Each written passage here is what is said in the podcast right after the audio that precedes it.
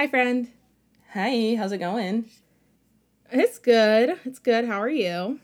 I'm good, you know. Nothing nothing too much new with me. Guess what my mom found in her office? She was cleaning out her office this week and she found my old MRIs from the first time I fell in 2012 Oh my gosh. and just put them in my room like I wouldn't notice. and then I'm like reading the report and I was like, wait, there's like a lot less in this report than initially looked at. And then I looked at the date and I was like, what the fuck? nice. Yeah, Pulling a fast one on you. for real. Um, so do we want to talk about Oh, well, this is Bookaholics Anonymous. I'm Francesca. I'm Alicia. And what are you drinking this week? I am drinking a pumpkin ale. Ooh, that looks good. I know, shaking it up. That's pretty. That's What a pretty can. Thank you. Yeah, it's um Buffalo Bills Brewery. Ooh, fun, fun. What are you uh, what are you drinking today? Um, so as we all know, I steal from my dad um, in terms of alcohol, and my entire family was upstairs, and I didn't want to have to explain to them why I was coming upstairs to cut a single piece of lime and get a bottle opener right? because I don't like answering questions. So I have to. I do it for you guys. I do it for you guys. I'm drinking this grody ass Bud Light seltzer blue raspberry gasoline. Oh, but I do it for you guys. Yeah, no, that shit's so that that one's so gross. Oh, yeah, But it was I would feel like that would be good though, because blue raspberry is like a good flavor. You'd think, but like I literally, uh, it's like sh- pure, pure jet fuel. It's so gross. But I do it for you guys, so How nice of you. thank you. Um, so, what should we even talk about first? There's so many topics. There's really um, only two, but yeah, really. uh, um, do you want to talk about the fulfillment crisis or the? yeah, yeah, the the supply chain. Yes, yeah, it's a fulfillment crisis to me because I work in fulfillment. Yeah, so um, as many of you, well, I don't know if is this is. I feel like it's widespread knowledge within the book community that there's going to be a book shortage this coming fall. Because um, many different factors. There's a shortage of workers at printers. There's a shortage of supply. There's a shortage of everything, basically. And the And- supply chain doesn't really just affect books; it affects a lot of different industries. But obviously, this is a book podcast, so we're going to talk about fucking books. Right. But yeah. and and this is like a huge problem because fall lists for author for publishers are like the probably the biggest list Mm-hmm. i would say it accounts for like a good portion of their sales for the entire year yeah, I I would agree with that. Um, and I think it's the list that leads up to Christmas. I mean, that's a lot of exactly that's when a lot of sales hit is for the holidays um and it really affects i don't think people realize this either is that books are released at very specific times during the year specifically genre based um you know you'll notice if you if you've taken the classes we have you'll notice the distinct pattern of when books are released based on the time of year. So you'll notice a lot more World War II history books are released around like Father's Day and more young adult and fantasy is released later in the year around like the beginning of school or Christmas time because that's what kids want for Christmas. Uh, cooking books and gardening books, you'll notice, are released around Mother's Day or early spring. So it really affects. And YA and fantasy right now are some of the biggest genres being released, I, I'd say. Would you agree with that? i would i would agree with that for sure i don't think i could maybe ah, i don't think i could think of one that's bigger honestly Yeah. So I feel like this shortage is gonna really hit publishers because they're getting hit in their biggest genres. right So it's gonna be very interesting to see how publishers handle this. Um, I know for my my end, um, working in fulfillment, that's my job for my the publisher that I work for. Um, I'm very lucky that the people we work with are very understanding of the situation with supply chain right now. Um, but it's definitely going to get more progressively difficult as the year goes on, I think. Yeah. And, you know, if you're worried about the book shortage, about not getting the book you want, one way to guarantee you get a copy is to pre order. Mm-hmm. So Absolutely. if you're looking if you're looking forward to a specific book this upcoming season, fall season, I would pre-order the fuck out of that book, honestly. Yeah. Um, I know Chloe Gong's book, her sequel to These Violent Delights, Our Violent Ends, that one's coming out soon, and I know that one's going to be pretty popular. Personally, I'm going to pre-order that one. Um, I can't think of any other ones off the top of my head. I know the Winter Promise Quartet is coming to an end. The last book just got translated and is getting put out this coming season. Um, so any of you, I actually read it already through NetGalley, but if that's something you want to get your hands on because you want the complete series, they're very pretty books. I would pre-order it. Pre-order all the books that you want this season because that's the only way you can guarantee a copy. Yeah. Absolutely. I completely agree. That's like the only the only real way you're going to get it because getting it in stores is going to be very difficult unless you are on top of your shit. And knowing Right. us, we aren't. So, Absolutely not. I don't know what's happening 99% of the time. So, but yeah, that's that's it on our supply chain rant. PSA. Yeah. Uh, so pre-order. That's the only way to do it. Oh, I was going to say something else. Pre-ordering also helps authors. So like Oh yeah. if you want to support your favorite author just in general, I pre-order that bitch. Yeah. That's It helps them with numbers, helps them with sales, it helps the publisher. It's just all around a nice thing to do if you can. yeah. If you're able to. Also, request it at your library. That's another thing you can do if you can't buy it. Request it at your library and then they can pre-order it and get it in for you. Speaking of sales and pre-ordering, I watched the wildest documentary this week. Oh yeah. Um and shout out to TikTok for telling me about this. Have you heard of the LuLaRich documentary on Netflix? yeah, bitch, I watched that shit the shit that shit the day it dropped on Friday. Oh my god. I've watched it twice already this week, once by myself and then once last night with my brother-in-law, my dad, my sister, and my mom. Oh my gosh. A stand. He, my brother-in-law was sucked in. Like dinner got there during the last episode, and he's like, "Hold on, I want to finish this." Like he was invested. Damn. It's wild. Like MLMs in general. I can't wait for the I- one about Monat to come out. That's gonna be a fun one, Oh boy. We can only hope and wish it comes soon. right?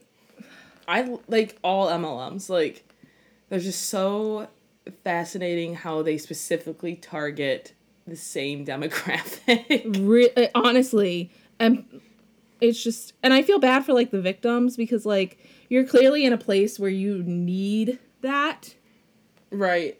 if you're being classified as a victim. I guess is the only way to put it. Right.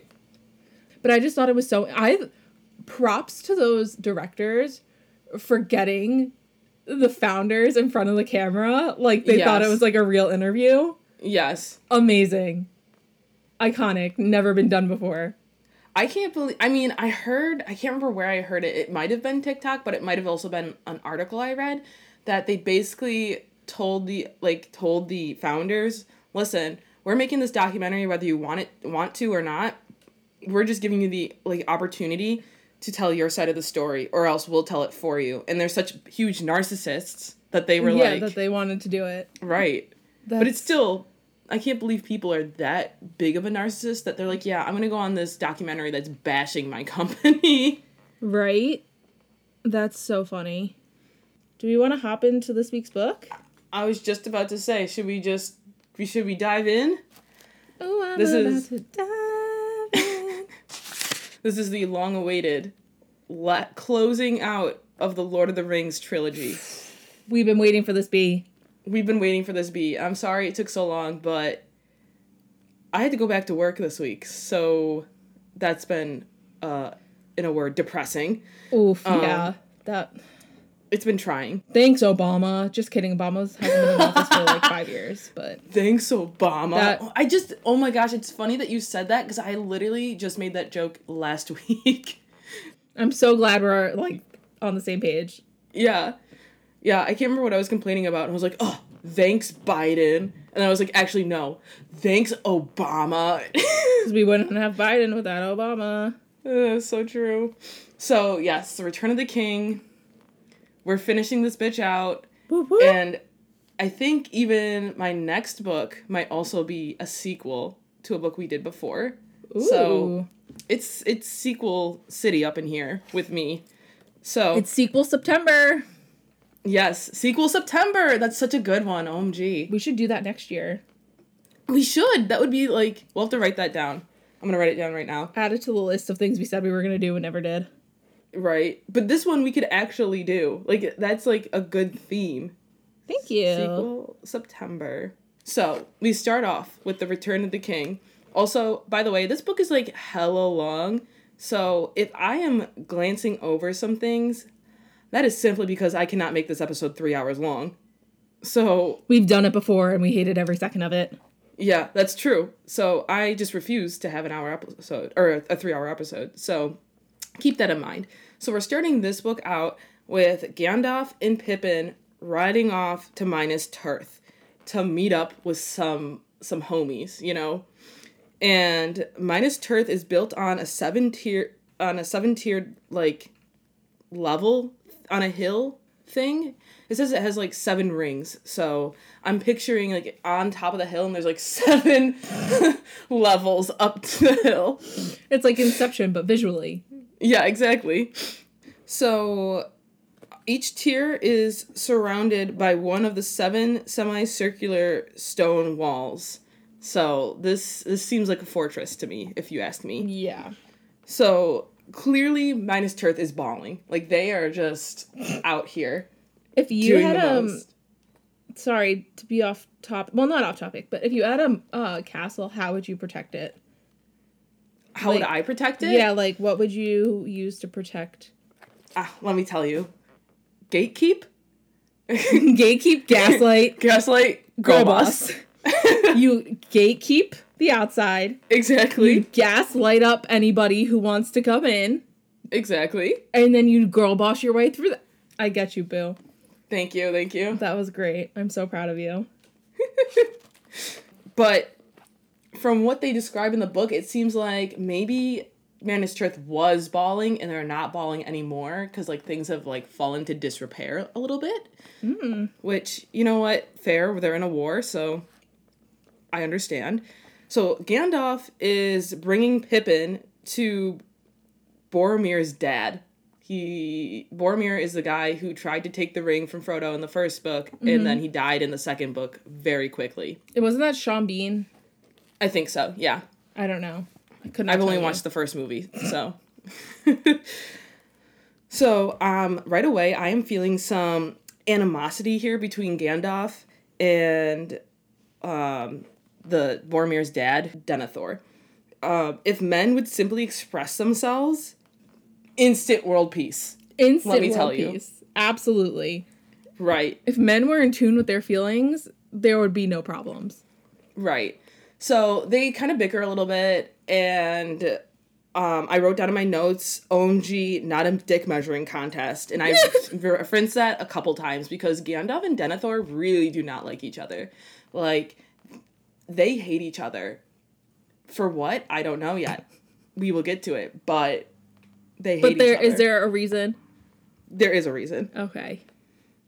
So while they're talking to Denethor, he's just being real sketch. I don't trust this man. In my notes, I wrote side eye emoji. I do not trust Denethor. He is just a little sneak. I'm not. I'm not a fan. But Pippin asks like Denethor if he can serve him. Denethor like agrees, and that's how that chapter closes. It's really like whatever. So now we're back with Gimli, Legolas, Merry, and Aragorn, who are still together back with the Riders of Rohan. And more people have just joined. It's a party. and these new people, I don't really, I don't know if I trust them yet, but like we'll just see how this plays out. You know, mm-hmm. they're here, they're trying to help the cause, whatever. So, Gimli, Legolas, and, and Aragorn decide that they have to leave to go on this path of the dead, whatever the fuck that means. it doesn't sound great to me, but they have to take this path because Aragorn had a dr- had a dream or I don't know. He he feels like he needs to go to this path and I don't know. He thinks this is going to help somehow. He's because the Riders of Rohan are planning to to go to Minas Tirith to help out and Aragorn is like, "Yo, dudes, we're not going to make it. Like this is I don't know if y'all are to make it on time." And then Minas Tirith is it's it's not to be there anymore. So he's like, well, let me just try this path of the dead out and maybe a bitch can make it. Maybe a bitch can can make some moves here. um and so um Ar- apparently Aragorn looked into the Palantir stone thing that Saruman can like look into from the book book from the last book. Saruman or Sauron? I think it's Sauron. Sorry. The names hmm. are so similar. Sauron is like the big baddie. Saruman was like the, the little baddie.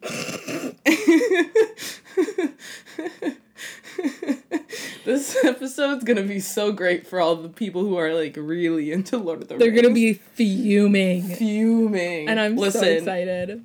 this series, it's so long. I'm so confused a lot of the time. I'm stupid. What do you ask? What more can you ask for?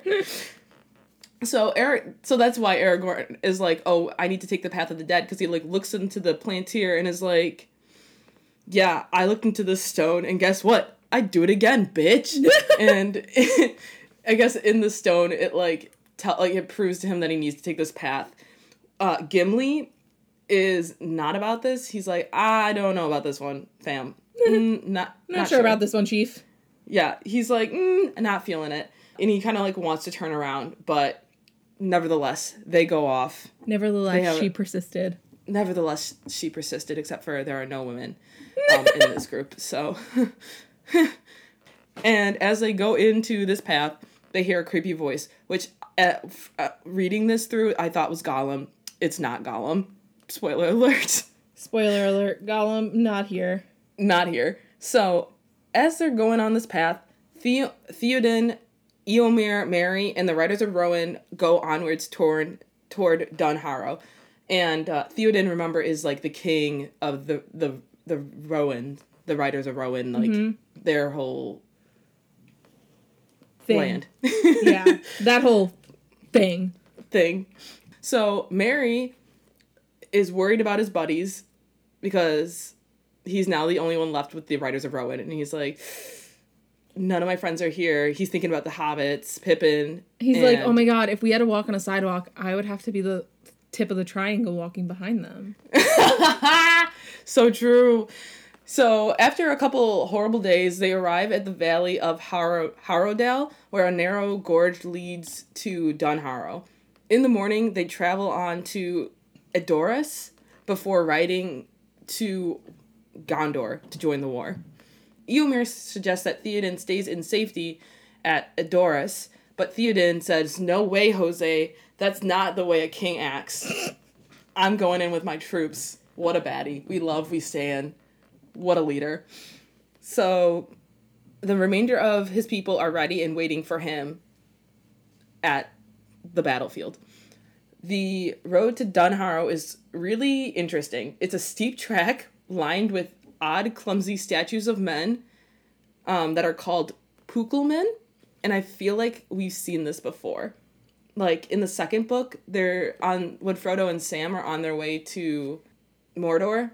Yeah. They they have a place where they like come up to some statues that are really weird. So I don't know if that comes back into play, but like it I was like this seems familiar. It probably doesn't. It's probably just, you know, some statues that are there. Only the co- the king's guard is going up into the hold. The rest of them the riders are going to the camps that have been prepared for them. And as they arrive at the hold, Eowyn comes out uh, to greet them. So Eowyn and Eodin are siblings and they're Theoden's kids, for anyone That's not confused. fucking confusing. Yeah, exactly. Who was confused as I was about this relationship here. So she is dressed in armor to the waist with her long hair and braids beneath her helmet. Instantly, I stand Eowyn. Yeah. Instantly. You said there were no girls there, but nevertheless, she persisted. she persisted. So, although she promises that everything is chill, everything's fine, she seems like everything is not chill, everything is not fine, and that she is not having a good time right now. so, I don't know. I don't know, Eowyn. Doesn't seem like everything's cool, but I'll, I'll believe you, homie. So, that's when she breaks the news that Aragorn is gone, uh, has gone to the paths of the dead. Merry is getting really sad now as he has no companions left in the fellowship with whom he can ride into battle. Which, like, fair. I can't believe they they left Merry there because he wanted to be there. Mm-hmm. But I don't know. I also would have anxiety about that if I were Merry. That's just me, though. I guess. But that's just me. So suddenly, Merry hears a trumpet calling for the king's meal, and he goes to wait on him because now he's joined like the troops. He's joined Theoden's like Club. circle. Yeah, cult. Did you say? Club? Oh, I thought you said cult. I was like, uh, not quite, but maybe. so at dinner, he finds Theoden, Eomer, Eowyn, and Dun here at the table, and Theoden then invites Merry to join them. Wanting to know more about what's going on, Merry asks what exactly the Paths of the Dead are. Which, thank you, Merry. I too would also like to know what the Paths of the Dead are. And Theoden says that no one really knows, even though they are aware of the gate into the haunted mountain, which is where they went into. Uh, they he says that one guy, only one guy has ever gone into the paths of the dead, and he never came out. So that's just great. That bodes well for us, doesn't it? We love that for whoever went in there. Right. So that's comforting. But maybe now is the time that the dead have been waiting for. Eomer stomps all over this faint hope and says he's dead sure that Aragorn is not making it. He's not coming back out. He's dead, basically. Well, aren't you a little pessimist? I know. He's a little Debbie Downer there. So just then, a man from Gondor arrives, demanding to speak with Theoden. Uh, when Merry sees him, he thinks that he gasps because he thinks this man looks a lot like Boromir. Obviously, because he's from Gondor, which is where Boromir is from. He's, you know. So this guy's name is Hirgon, and he is like the errand boy of Denethor and he's carrying a red arrow, which is the sign of Gondor's dire, direst need, and has come to ask for men to help defend Gondor. Theoden says, I got you, fam. I can bring 6,000 of my Damn. men. Yeah. So, unfortunately, it will take them another week for the men of Rohan to walk to Minas Tirith. Hirgon worries that Minas Tirith will already be ruined by then, but says, let's do it, let's go. So, so the next morning, Merry walks in to hear a man standing next to Hirgon explaining that this is a direct quote. Now a great cloud hangs over all the land between here and the mountains of shadow, and it is deepening. War has already begun. So if that is not some foreboding, I don't know what is. Yeah, that's a little sketch. It's a little sus. Right. So Theoden orders Merry to stay and help Eowyn, who will be leading the people of Rohan while Theoden is on the battlefield. Um, Merry is not thrilled at this. He wants to be up there fighting with Theoden. He doesn't want to just be like stuck in the back. Put the little guy at the front. He can cut people off at the knees. Like he's a little. he can like move between people's legs. Like people don't realize how resourceful short people are. Just saying. ironic that we're saying that since we're both tall. Since we are both over five eight. Yeah. So Eowyn gives Merry a belt, a knife, and a shield. And as Merry walks out with the men of the king's household, his eye is caught particularly by a man near the end of the ranks of the soldiers. And he realizes that it's a, a face that's like he's going in search of death. He is like I'm ready to die. looking for Yeah, right.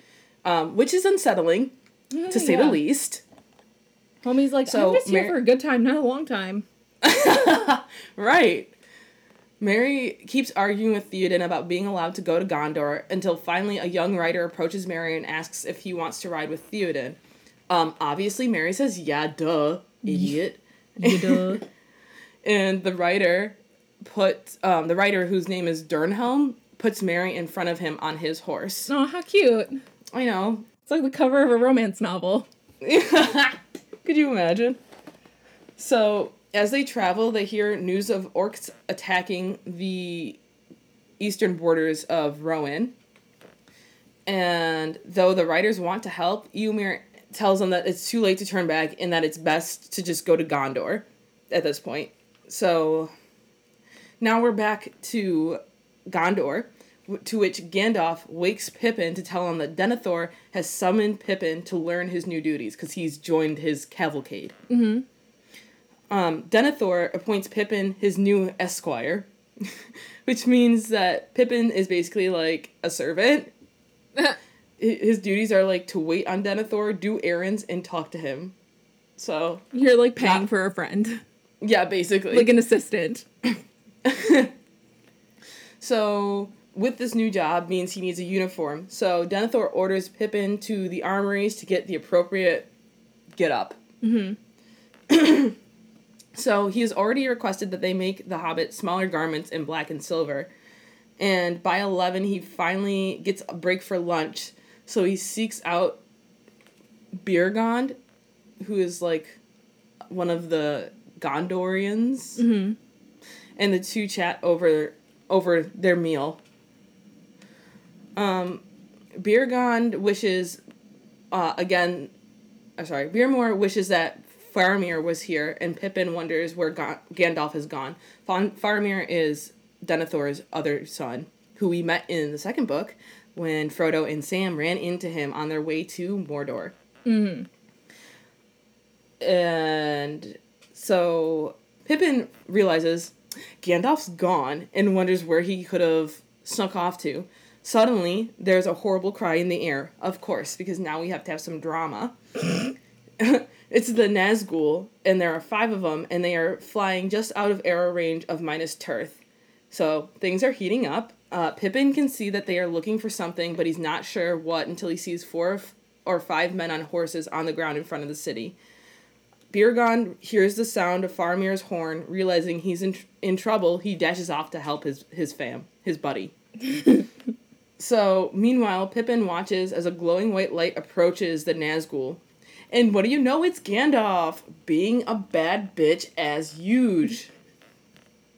When Gandalf shoots out a white light from his hands, the Nazguls scatter. Because remember, they hate light. Ah, right, right, right, right, right. Uh. So Pippin rushes to the citadel where he expects that Faramir will be going straight away. Um, and as soon as he sees the man, Pippin is totally like, he's like kind of fangirling. He's really impressed and starts shouting his name. Uh, when Faramir sees Pippin, he's again stunned at the sight of a hobbit. If I could tell you how many times the, the characters in this book are shocked to see a hobbit, What? it I would be able to buy a whole nother copy of this series. Like it's a lot of times. Yeah. So Gandalf leads Faramir to Denethor straight away, and Faramir tells his father about his travels, um, and then turns to Pippin and remarks that it's odd that Pippin isn't the first halfling Faramir has seen in the South, which is what they call hobbits. Um, and that's when Faramir gives them the whole hot goss on meeting Frodo, Sam, and Gollum. When Faramir informs them that he parted with Frodo on the road to Cirith Ungol, Gandalf wants more information. Just what exactly were they doing there? Why were they taking this road? But Faramir can obviously offer them no more info because it's when they parted. Yeah. Denethor scolds Faramir for looking to him, Denethor, for advice but never following it, and then he accuses Faramir of listening to Gandalf instead of his own father. Again, have it a dick measuring contest later, boys. Yeah, right? Is that really Now important is- right now? Now is not the time. Now is certainly not the time. As it turns out, the real reason he's angry is because he thinks Boromir at least would have brought Denethor back the ring, and so he's pissed at, at about that. That's why he's mad at Gandalf. That's why he's mad at everything. Mm-hmm. Faramir reminds Denethor, "Hey, dude, the only reason Boromir wanted to went to Rivendell instead of Far instead of Faramir is because Denethor ordered it. So it's really his own doing." Gandalf cuts in, reminding them that if Boromir had taken the ring, he wouldn't have brought it to Denethor in, in any case. He would have kept it for himself and been corrupted Yeah. which is true. But Denethor is like whatever, and thinks it's totally stupid to send the ring into Mordor with a quote unquote witless halfling. well, shit. That's Right? Sounds- Damn. that sounds like m- the equivalent of like mudblood. Like it's a slur. It, does kind of feel like a slur. I feel like every time they say halfling, it kind of sounds like a slur to me. So he says that they should have hidden it and not used it except to bring a final victory that would kill the user as well as Sauron. Gandalf tells Denethor that he, quite frankly, does not trust Denethor with the ring. In fact, Gandalf doesn't even trust himself with it. So Denethor says, "I don't, I do not hear it. I am not listening," and changes the subject. Yeah. Uh, Denethor lets Faramir go and rest until tomorrow, and Pippin and Gandalf retreat to their rooms. Pippin asks if there's any hope left for Frodo. And Gandalf says there's only a fool's hope, but at least now they know that Sauron has started the war without having captured Frodo. So at least there's that, I- I guess. Yeah. Still, Gandalf wonders why Frodo and Sam decided to get go through Cirith Ungol, because as we remember, that was like not a good move. Not smart. Right. Gandalf rightfully suspects that Go- Gollum has betrayed Frodo and Sam, which Gandalf be- do be right. He do be right. The next day, Denethor, Faramir, Gandalf, and oh my gosh, I'm gonna like butcher this name. Imrali, no, Imrail, Imrail. They hold a brief council. Uh, council. Denethor wants to hold Osgiliath, Osgiliath, since he knows that's where Sauron will hit hard. But Faramir thinks that it's a waste of, t- of men to try and hold the bridges so far from Minas Tirith. So Imrail brings up Ky- Cair Andros, which is the north of Ithilien. Ithilien? Ith- Ithilien? Ithilien. If they try to hold Os... this is such a horrible fucking section. It's okay. We'll power through. You got this. If they try to hold Osgiliath, they should also worry about the men in the fortress since Sauron will have enough troops to attack on multiple fronts at once. Denethor refuses to give up Anduin in the fields of Pelennor without a fight, so Faramir volunteers to, to defend Osgiliath. Meanwhile, everyone in Minas Tirith is just they hear news that there are Southron regiments joining the host the host of soldiers from Mordor that is about to march on Osgiliath. Things are not looking good at all at this point. On the fourth day, news comes that Faramir has had to surrender the forts to the enemy and now is retreating, but his troops are outnumbered tenfold. At this news, news Gandalf rides off to join Faramir in battle, returning a while later with the news that Gondorian troops are retreating to the walls of the city. Faramir is still fighting with soldiers of the rear guard, so the, the guards at the very back, you know. Mm-hmm. And as far as Gandalf knows, he's still alive. The problem is that the Mordor is being led by the Lord of the Nazgul, who is super fucking nasty. This man is not a good time. and Denethor then accuses Gandalf of running away from the fight, to which Gandalf says, Excuse me, sir. The Lord of Nazgul is not appearing in battle yet himself. He's driving his slaves in the in front of him first. So he returned to escort the injured back to the city. Thank you very much. He does not did not appreciate being accused of running away from a fight. He also wants to warn Denethor that the war has come to the fields of Pelennor, and they need to send as many horsemen as possible to the battle. They will have some reinforcements from Cair Andros since that fort has fallen and the surviving soldiers are returning to Minas Tirith. The problem is that there's another army coming from Mordor from the northeast. So this is all around a bad situation. Don't like it. Don't love it. No. And if this was all all women, it would have been solved before the first chapter Two- of the first book. two seconds exactly. All over. The watchers from the walls of Minas Tirith see a company of men retreating to the city, but then suddenly a company of Southrons come riding up, and the Nazgul swoop in. There are and there are orcs too, so like they're all just converging. Bottom line, Faramir's retreat has become utter defeat. Yikes! Big yikes. A horn sounds from the citadel, and all the mountain men left in the city come riding out to help. The attacking enemies are taken by surprise and s- scatter, and the cavalry of Gondor marches back to the city proudly. Despite this brief victory, Faramir has lost a third of his men, and he himself is horribly injured.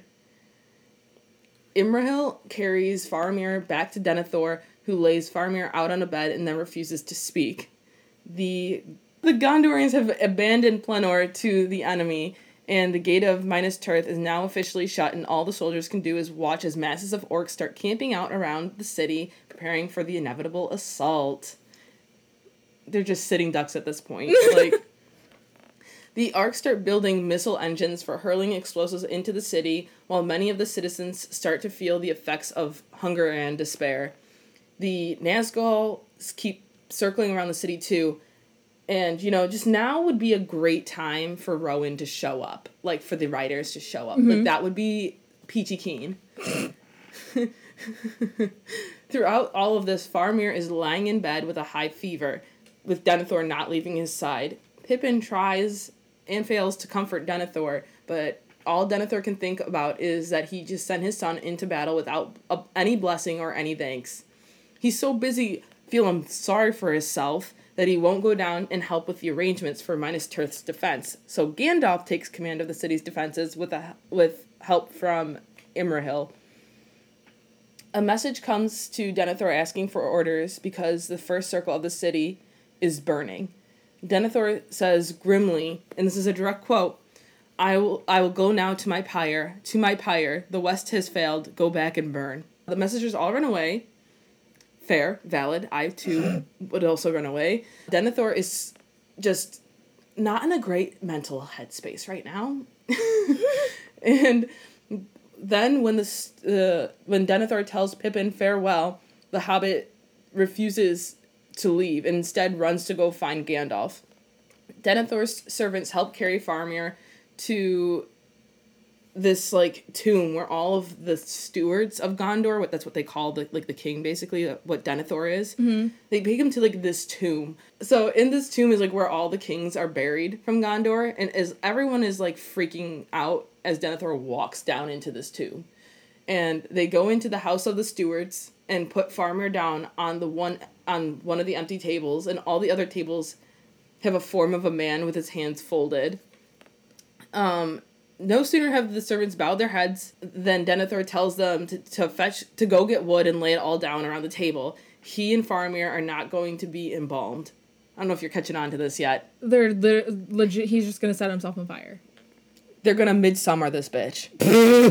that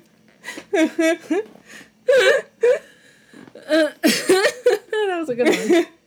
That's all I could think about in, during this part. I was like, Florence Pugh? Francesca's doing that face that she always does. Where the, she the just frowny makes the face. frown. Yeah. Where like the rest of her face doesn't look sad, but her she's just doing the. Yeah, literally. I've never seen anyone actually frown until she started acting. That's talent, baby. Yeah. So, uh, after this last duty, his servants can can leave. Denethor tells them. Mm-hmm. As Pippin runs out of the house of the stewards, he tells a servant guarding the door to not do anything until until Gandalf comes. Do not do anything. Thanks. Be back.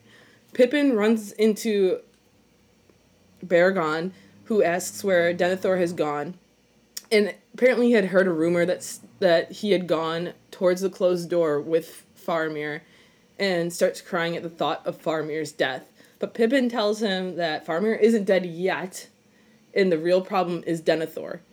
So Pippin asks Beregond Beregond to help him prevent something awful from happening.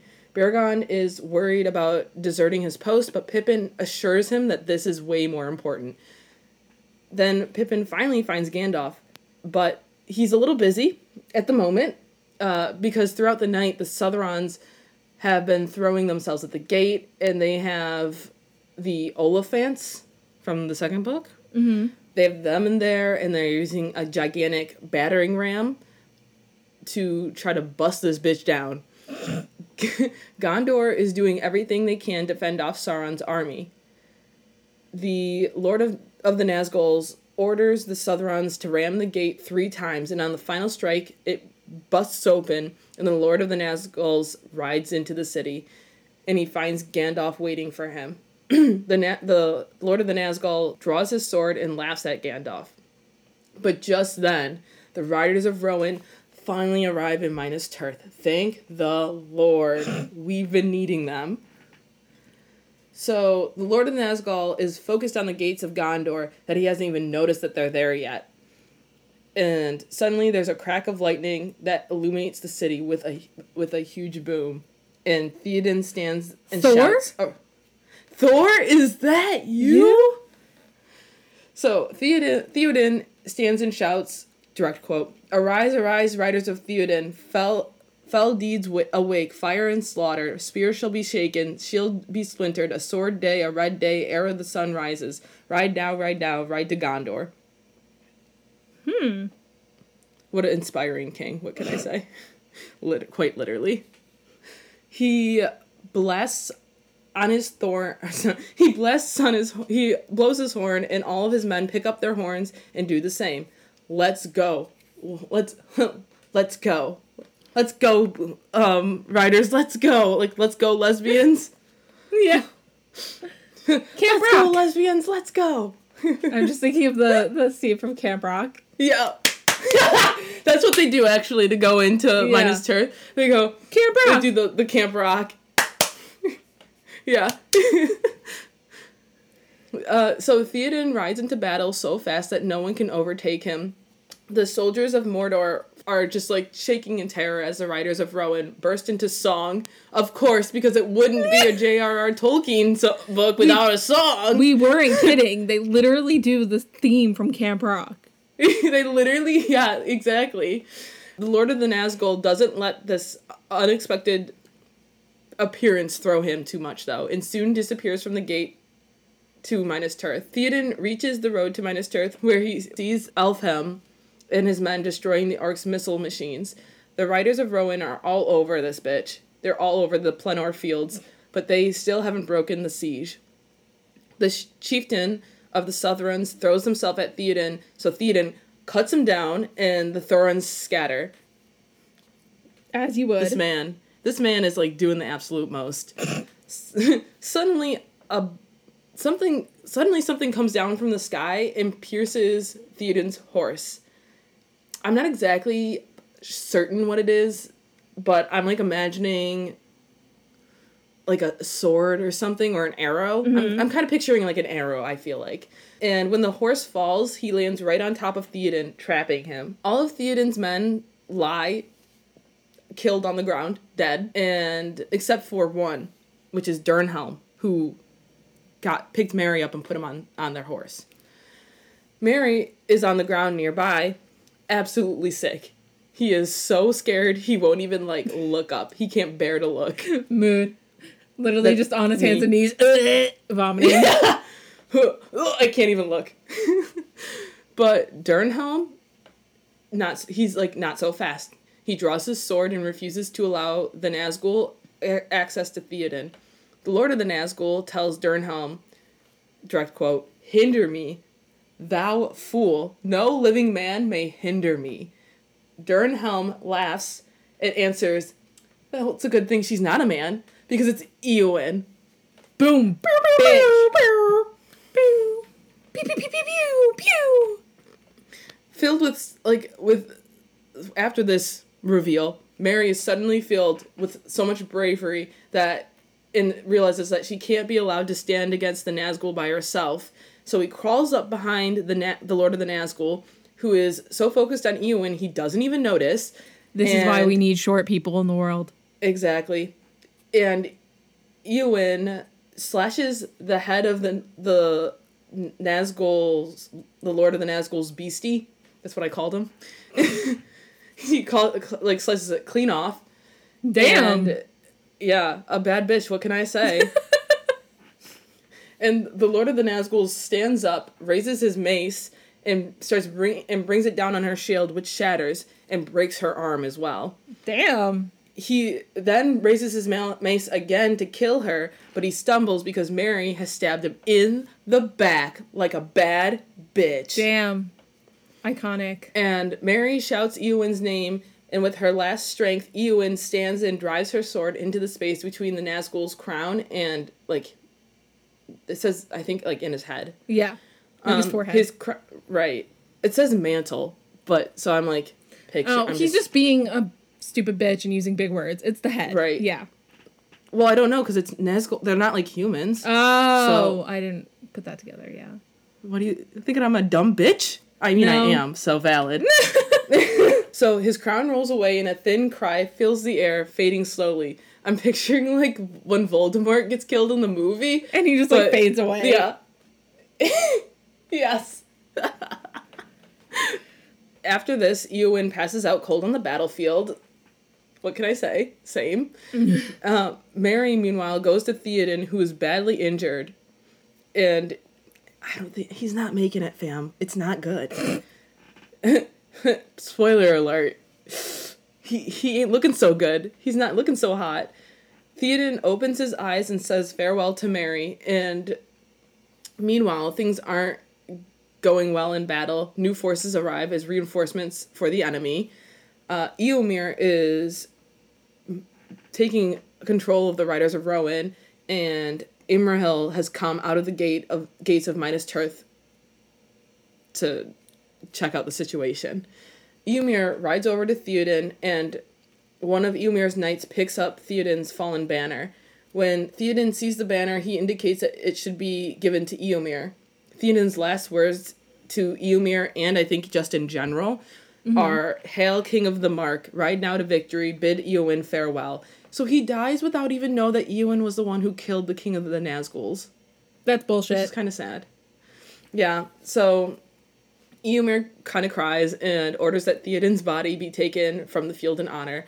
Also, we stand a king who like doesn't afraid to be to cry, so like go off. yes, Eomer. we love a man that shows emotion. Right, exactly. Um, then the new king notices Eowyn lying unconscious, which leaves him even more confused and distraught. But then he's he resolves himself and leads the Rohans straight at the enemy. And of course, no one really noticed Merry's notices Merry during this time, who, when he picks up his sword that he had, has just dis- disintegrated, which is like the sword he's had since the first book, which is like, oof, everything's coming to a close now, boys. Iconic. I know. So the Knights of Rohan carry Theoden and Eowyn away, and they come back later to bury the king's men, the king's men who uh, were fallen beside him. Merry walks alongside the bearers, crying, obviously because it's very sad, and he thinks Eowyn is dead. Imrahil rides up and asks what they are carrying, and then notices that Eowyn is still breathing and could be saved. So it's a lucky thing they came to help because Eomer is having some serious troubles. The Oliphants of the Southrons are freaking out the horses, which, yeah, same. They would freak me out too. and of course, they continue to be horribly outnumbered by the forces of Mordor. Reinforcements keep coming for the Southrons, and things just keep getting worse. Until a shout goes up from the city that the ships of Umbar are arriving up the Anduin River. This seems like the end because those are the bad guy ships. How can they survive even more enemy troops? And some start sounding for a retreat, and when Eomer looks to the river, hope dies in his heart because he's kind of hoping that Aragorn will show back up, obviously. Eomer feels like he has to decide that he is going to make his last stand on foot if he has to as the last king. My guy has already committed to this title that he's had for five whole minutes. We love taking responsibility. he then like goes in and starts laughing at the joy of battle because he's a sick son of a bitch. What can I say? then, just when he's resigned himself to f- uh, fighting, uh, to fighting until death, the first of the ships sailing up the Anduin unveils unveils its banner, and it's the banner banner of Arwen stitched for Aragorn. Aragorn has come back. My love, my I stand. What can I say? The warriors of Mordor freak out as they realize that these ships are not theirs, and Aragorn has arrived with Legolas, Gimli, Halbarad, Elladan, Elrohir, oh, mm, a bunch of these different people who I really don't remember. The Rangers are there, and they all flood out. Things are looking up for side good. What can I say? Eomer and Aragorn meet in the middle of the battle and are stoked to see each other. They're like, "Hey, bro," They're, you know, maybe they're giving some bro hugs. They do like the da- they dap each other up and then they'll Yeah. hug each other. Yeah, yeah, yeah, Where they have like the fist between the middle of them, Yeah, so they're not actually yeah. touching, so it's not gay. Yeah, right, right, right. when Aragorn, Eomer, and Emeril return to Gondor, they are utterly exhausted but unhurt. Unfortunately, a lot other people are hurt and dead. Mm-hmm. Meanwhile, during this all, Pippin finally gets Gandalf to come with him to save Faramir, who is in danger of literally burning alive at the hands of his own father. Damn. Gandalf, yeah, Gandalf, yeah. Talk about family drama, am I right? Gandalf storms in there and is like, "Whoa, buddy, hold up there, you giant lunatic! Let's not do this." Denethor is a huge Debbie Downer and is like, "Well, all hope is lost, so I may as well just just get on with it." Gandalf is like, "I calm down, cool off," and takes Faramir from where he was surrounded by oiled piles of wood Faramir stirs and calls out for his father, Delirious. This seems to break Denethor out of his crazed state, and Gandalf starts scolding Denethor for trying to kill himself and his son. And suddenly, Denethor laughs and whips out a covering, sorry, whips a covering off the pillow that he had been using and shows a, a palantir, which is the stone that Aragorn was also, he also had, that he, that he could see Sauron in. Mm-hmm. So he has one as well. He tells Gandalf that there's no hope left and that he knows Gandalf wants to rule Denethor's place, which is like so very untrue, but go off, I guess. he even thinks that Pippin is a, sc- a spy for Gandalf, which is pretty funny. Um, plus, Denethor knows that Aragorn is coming and that Gandalf will try to replace Denethor with Aragorn, which, like, okay, maybe he's that is a valid point. Like, that is true. So, he got me there. I mean, go off, I guess.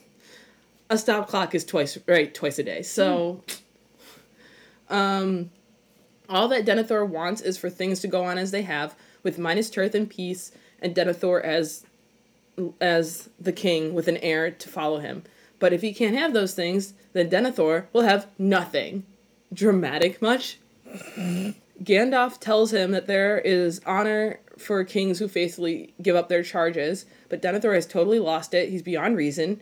He takes out his knife and walks towards Faramir. He's that's when Beregond jumps in front of Faramir and stops Denethor from hurting his son. Giving up this fight with Faramir, Denethor says at least he will have control of his own death. So he orders two of his servants to join him grabs a torch from one of them, sets the oiled wood on fire, and jumps onto the empty table. He then breaks the staff of his stewardship and throws the pieces onto the fire, and then lies down among the flames and, like, dies. The drama. The drama, right? The iconic. I would we both know if I had to choose my death, I would go out in a blaze of fucking glory, no pun intended. Oh my gosh. Gandalf turns to Beregond and the two servants of Denethor. He tells them to to put aside their anger because Denethor's madness was the work of Sauron. To which I was like, what?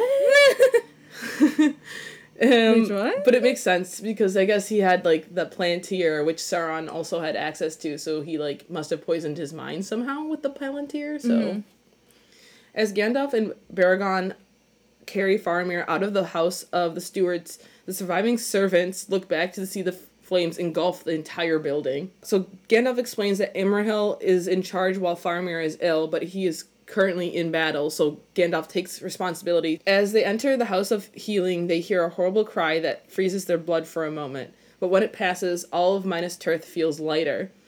Gandalf, however, still looks grim.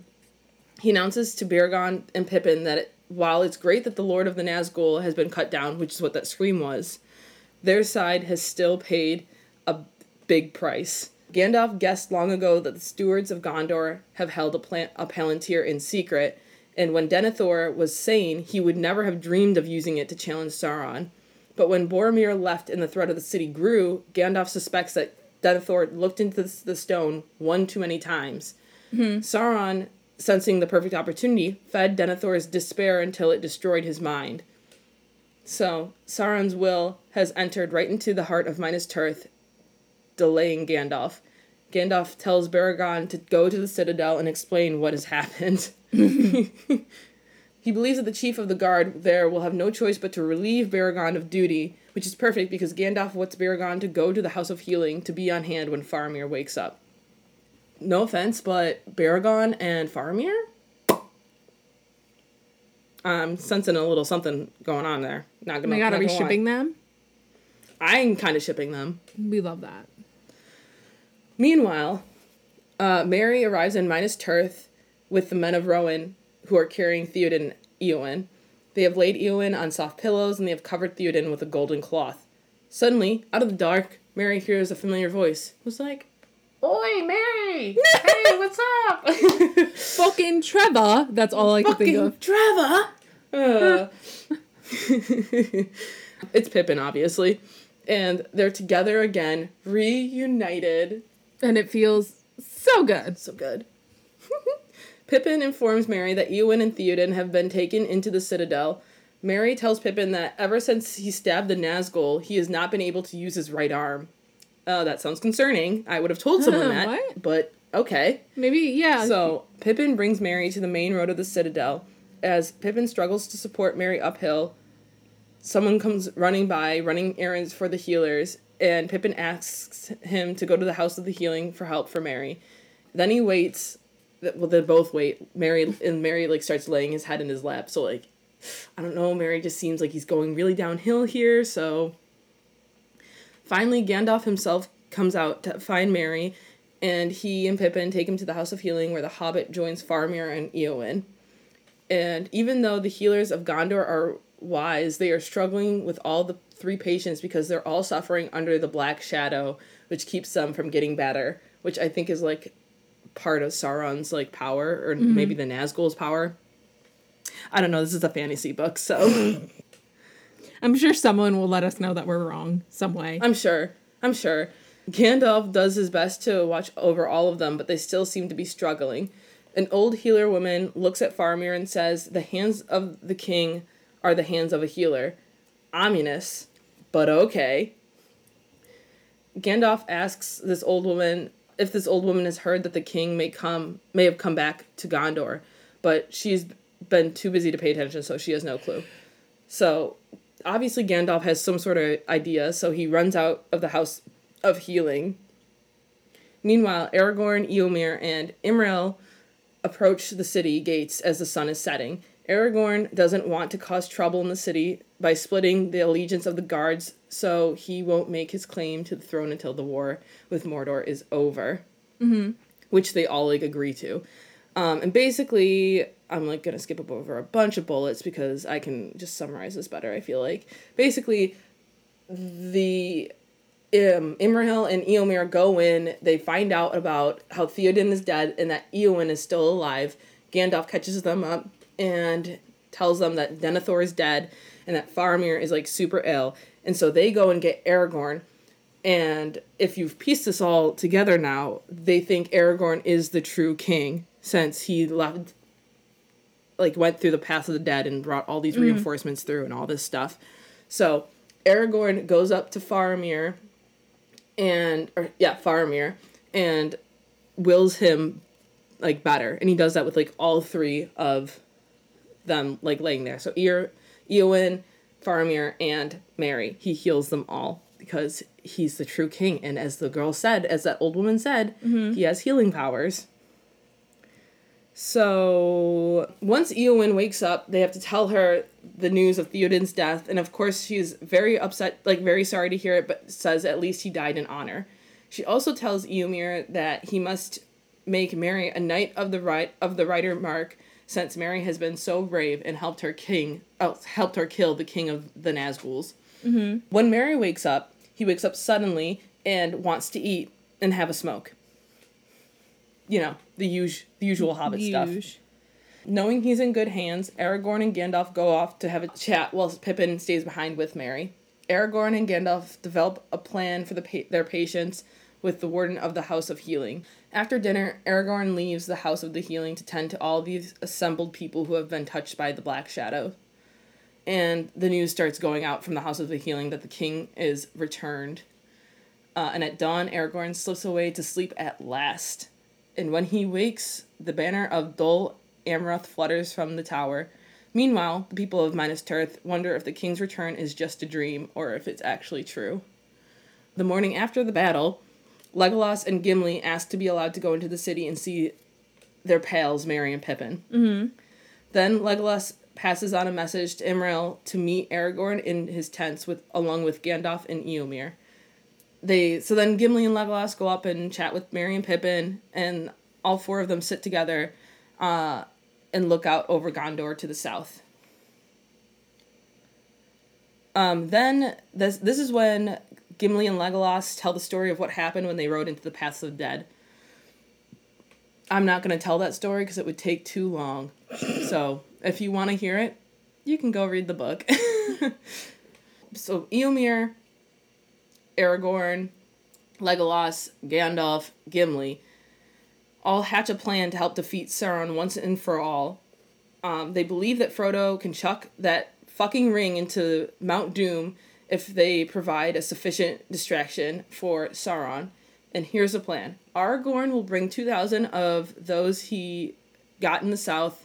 Imrahil will bring 3,500 of those from the outlands of Gondor. Eomer will bring 500 on foot and 500 on horseback, while Elladan and Elrohir will lead another 500 on horseback, which are two of the people that Aragorn brought in mm-hmm. when he came through the Pass of the Dead. So they'll bring 500 on horseback with the Rangers and the Swan Knights of Dol Amroth. Uh, it's not the biggest fourth, force ever, but it's gonna have to do because it's what they have to work with. Yeah. Meanwhile, most of the Rohans will ride under the command of Elfhelm to help stop the enemy marching in from the west. So, Side Good decides to mat- march to the Black Gate, leaving Merry, Eowyn, and Faramir behind to worry themselves even sicker. Two days later, Aragorn, Legolas, Gimli, Pippin, and the rest of them. I'm not gonna say all their names. There's so many of them. The team. The team. We'll just call, start calling them the team here. You know, the Avengers. Yeah, The Revengers. Yeah, the Revengers. Hey, Thor is there, you know. They ride right up to the main entrance of Mordor. At the gate, an emissary of Sauron's appears, a huge evil man called the Mouth of Sauron. Okay. Uh, could you imagine being like, you're a real person, but you're called the mouth of someone else? Like, that's no, I literally can't. That's- it is. Very Stupid. demeaning. Not a fan. Not a fan. Uh, this man carries tokens of a friend of Gandalf's. The mouth tells them that they have Frodo in custody. mouth. The mouth, yeah. Oh, sorry, that's just so funny to me. Luckily, that's a lie, and Aragorn knows it. a battle ensues, giving Frodo and Sam the freedom they need to get rid of the ring once and for all, while Sauron's eye is aimed elsewhere. And now, this is where we, we're back with Frodo and Sam. Ring in hand, Sam slips into the orc tower and rescues his buddy from some, you know, some incompetent orcs. Like, they're not very good at their jobs. Je- like, dead ass. I don't know if I think orcs are kind of be supposed to be like kind of stupid, but these like I don't know if they are, but these ones are. So I don't know why you would charge your like most stupidest orcs to protect your most important prisoner, but I digress. he and Frodo resume their journey to Mount Doom, and it's pretty slow going. Frodo can't actually move very fast because the weight of the ring has now become to be brutal. And the Nazgul keep flying overhead every now and, and again. Plus, they're desperate for water, and there isn't much around for food or water because it's a wasteland. No matter what, the pair keeps trucking on. For days after their escape from Cirith Ungol, which is where Sam found Frodo with the incompetent orcs, Sam wakes Frodo for a last push to the mountain. They reach the base of the mountain, and when Frodo falls on his hands and knees, Sam carries Frodo on his back to the cracks of Doom, to, to the cracks of Mount Doom. Suddenly, Gollum appears, our favorite bestie. Hey, bestie, where have you been? Yeah, right. And and Sam's like, "Hey, bestie, mm-hmm. they remember when you like betrayed us? That was like not so chill. Like That was not cool. I didn't appreciate that." And of course, Gollum attacks Frodo, and Sam has to fend him off, telling Frodo to keep heading for the cracks. After deciding to spare Gollum's life, which why fam, why do we keep sparing his life? Let's just kill this bitch. Like he is I get it. Like it is unfortunate what happened to him, but can we really trust him? I feel like the answer is no. No. So, after sparing his life, Sam catches up with Frodo to find his his friend has succumbed to the ring and wants it for himself. It's not it's not good. It's not good, guys. We are not having a good time. But lucky for them, Gollum is still around. Lucky or unlucky, I don't know. I would prefer him not to be there, but he does he does help this this bit along. He leaps at Frodo, bites off the hobbit's finger with the ring, bites it off. Well, um, that's rude. Don't be fucking rude. Right, and he falls into the cracks. So Gollum and the ring I have both they're both unalive. They've they're no longer with us. They are destroyed. Gollum took one for the team. He did. Shout out Gollum, you know. Thanks, homie. You had me in Thanks, the first bestie. half, not gonna lie. You had me in the first half. So Frodo and Sam, luckily, they are not destroyed. They are still alive. Thank God. Thank God. So this just then is when some eagles arrive, which we learn under Gandalf's direction, these super dope eagles fly into Mordor and rescue Frodo and Sam. A while later, Frodo and Sam wake up in Ithilien, to which Gandalf escorts them to meet the king of Gondor. And lo and behold, it's Aragorn. Wait. What? Yes! Exactly. I knew I had that app for a reason. So, with the Fellowship all together once again, it's time for Aragorn to enter Minas Tirith as Gandor, as Gandor, as Con- Gondor's awesome king. Once more, so we're we're jumping back in time a little bit here again. Apparently, while all that shit was going down in Mordor, Faramir and Eowyn have fallen in love, which breaks my heart because now my OTP is no longer rude. Faramir has now proposed, and he's uh, and Eowyn says yes. So when Aragorn arrives at Minas Tirith's gates, Faramir goes down to transfer power to him officially as steward to High King. Coronation ceremony ensues, and Aragorn takes his rightful place as king. Yay! Yay! Then on Midsummer's Eve, uh, trademark Shakespeare, Arwen and a bunch of other elves arrive. Arwen and Aragorn are uh, get married, which I did not see coming, but maybe I'm just a lazy reader and didn't read between the lines there. and all seems to be well in the kingdom of men. Then it's time for like everyone to get the fuck out and go home. After a stop in Rohan for Theoden's funeral and a few other stops, you know, in between, the hobbits get back to the Shire. And everything is totally great. Wrong, everything's horrible. it turns out that the other that the four hobbits left the Shire on on the ring, you know, quest. Frodo's cousin got too greedy and started exporting Shire products and enforcing his fellow hobbits to work and take to work and he takes all the profit. So so yeah, his cousin literally is like, "Hey besties, guess what? What if you do all the work and I take all the reward?" Oh my god, it sounds like an MLM. Oh, LuLaRoe, is that you? What? What? I didn't say that. Yeah, so then Saruman showed up to make matters worse, and all to to to shorten it here, everything's horrible. The Shire is no longer pretty and awesome and beautiful. It's gross and disgusting, and all everything is just horrible. The hobbits are being oppressed. Saruman is there, which is the little baddie who apparently cannot just can can't stay away. and they're basically being exploited by industry, which is like, is this like a allegory to like capitalism or something? Ooh. Because that's what I'm picking up here. So it's a good thing these hobbits have now learned something and can take care of this. Uh, with all of their their new acquired knowledge, they quickly get rid of Saruman and his lackeys and restore the Shire to its glory. We love to see it. Love to see it. Right. But unfortunately, that's not the end of it because something else is kind of like wonky. Frodo. Uh, He hasn't been the same after his experiences with the ring and the war, and so he secretly decides to sail permanently west with with his like his pals. Fun little cruise.